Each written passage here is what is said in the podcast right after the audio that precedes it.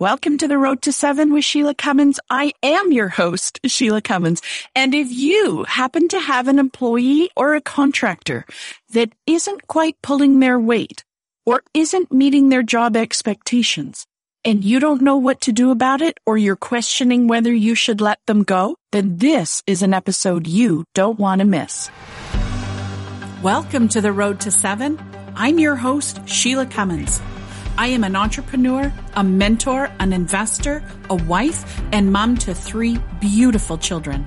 Women entrepreneurs are upleveling and changing the rules for business strategy, leadership, success, money, and impacting the world every single day. The Road to Seven is the diary of business strategy for women entrepreneurs. We meet you where you're at in your business and champion you along the road to your vision and I am honored you chose to join us today. Ready to go? Buckle up. It's time to hit the road.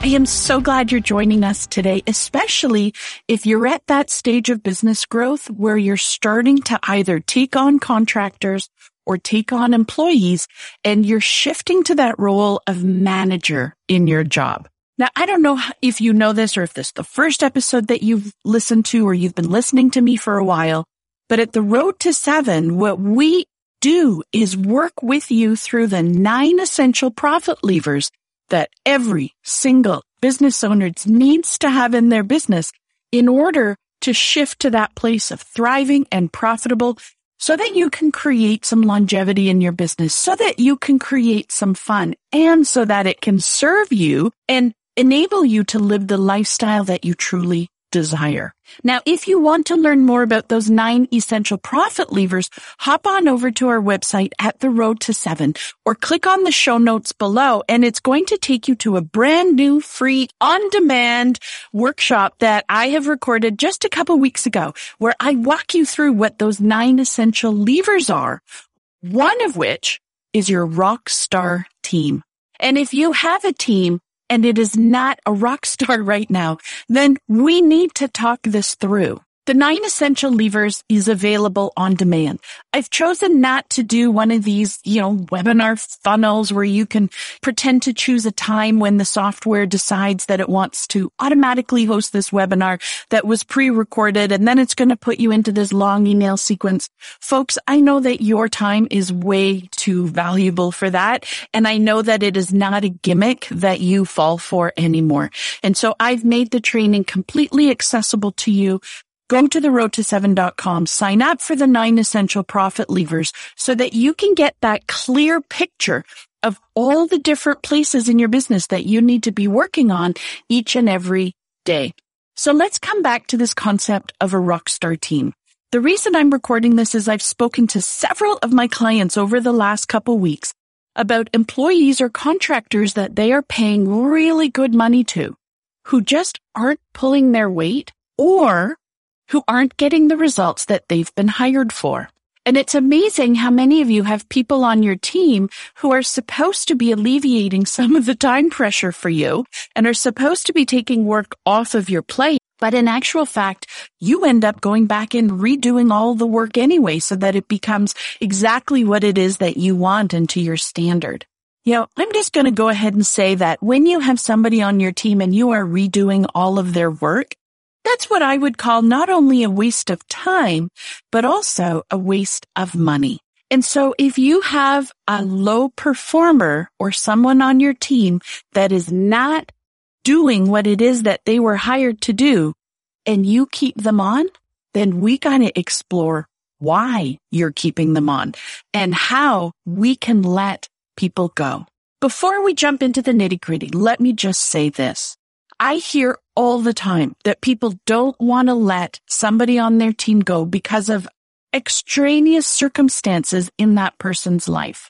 If you are always trying to protect someone from circumstances in their life, you are going to work yourself to the bone trying to protect people from reality. We cannot stop circumstances in somebody else's life. Our job as a leader is to empower somebody to better handle and deal with the circumstances in their life. So if you're keeping somebody on your payroll because they're facing challenges elsewhere, I think that it feels really good for you, costing you probably double or triple what it is that you're paying. And I don't know of any company anywhere on the planet that has a bucket full of money and is looking to just burn it.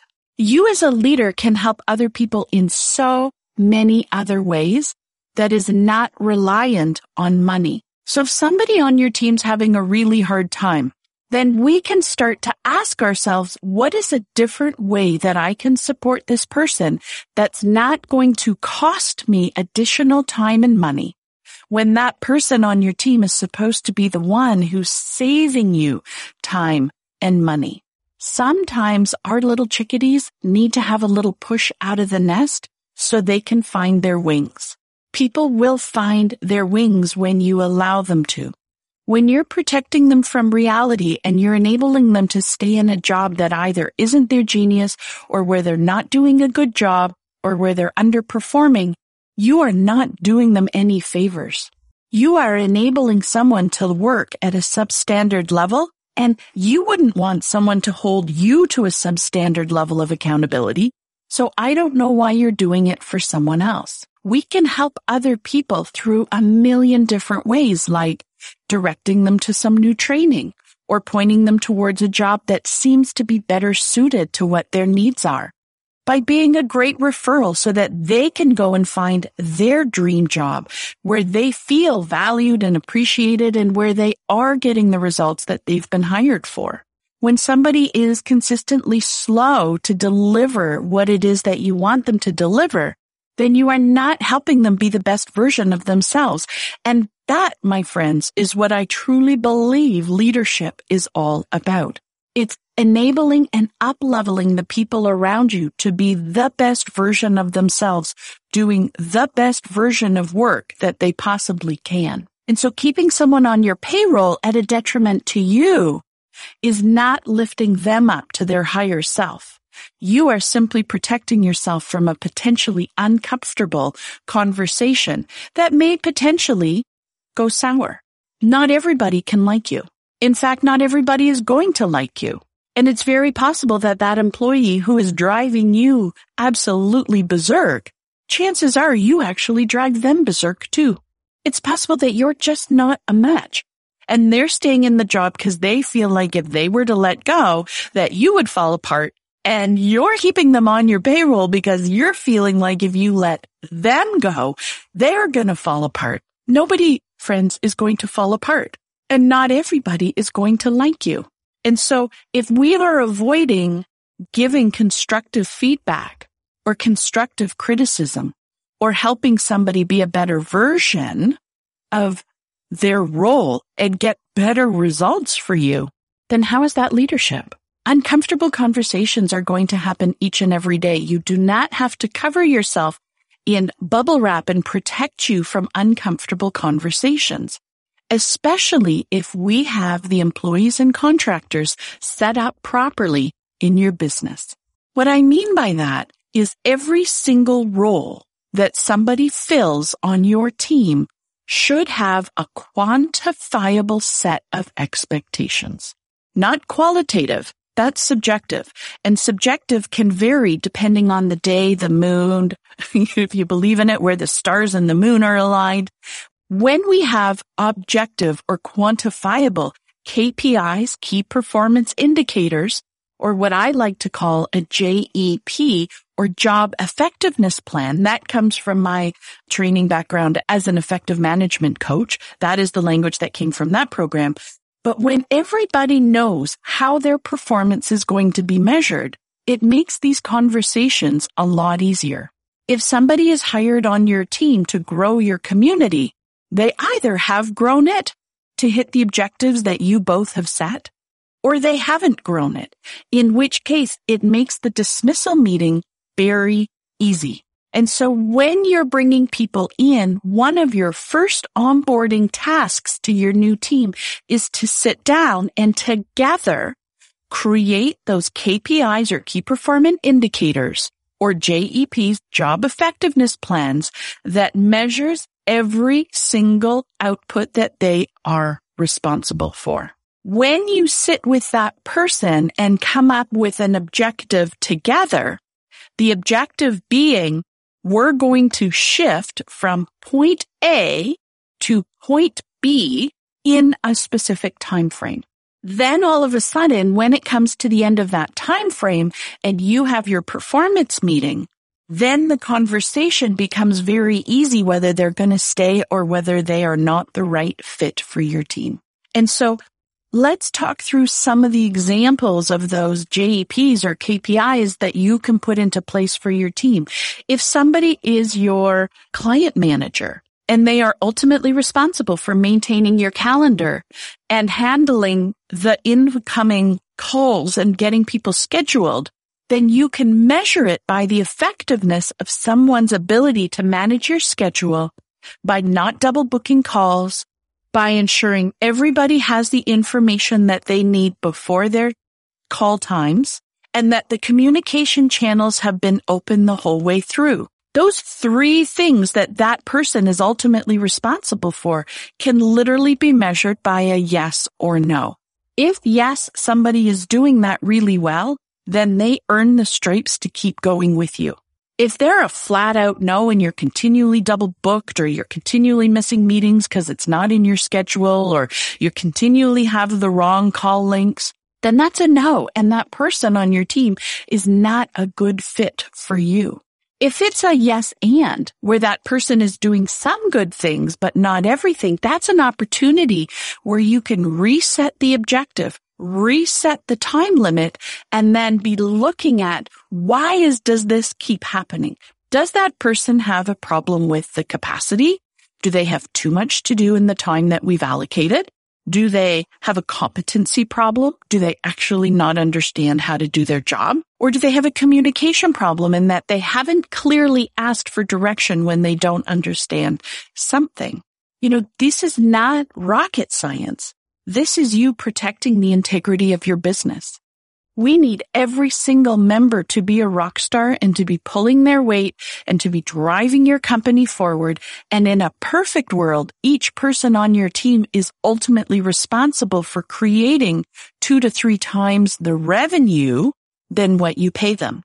So if you pay them a hundred dollars, we want them to be earning you 300 when you have somebody who's in charge of your social media, if your posts are not converting into clients or into calls, or if people are not taking any steps or there's no engagement increase on your posts, then there is something that that person is doing that isn't working.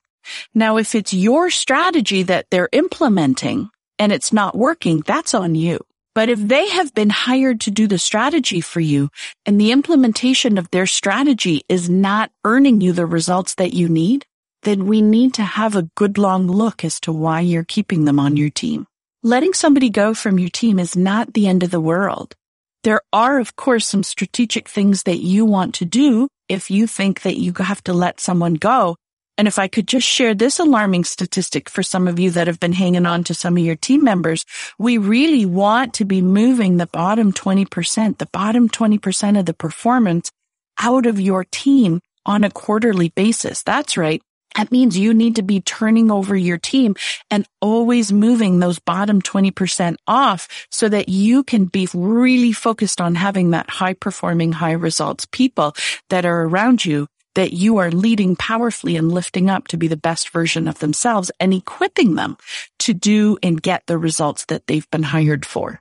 But what we're talking about here is removing the subjectivity from their role in creating these quantifiable metrics that allow you to really clearly say, yes, you've been a huge asset to our business. Here's why. You hit every single one of these objectives to being, well, I'm really sorry, but I don't think this is going to work out long term.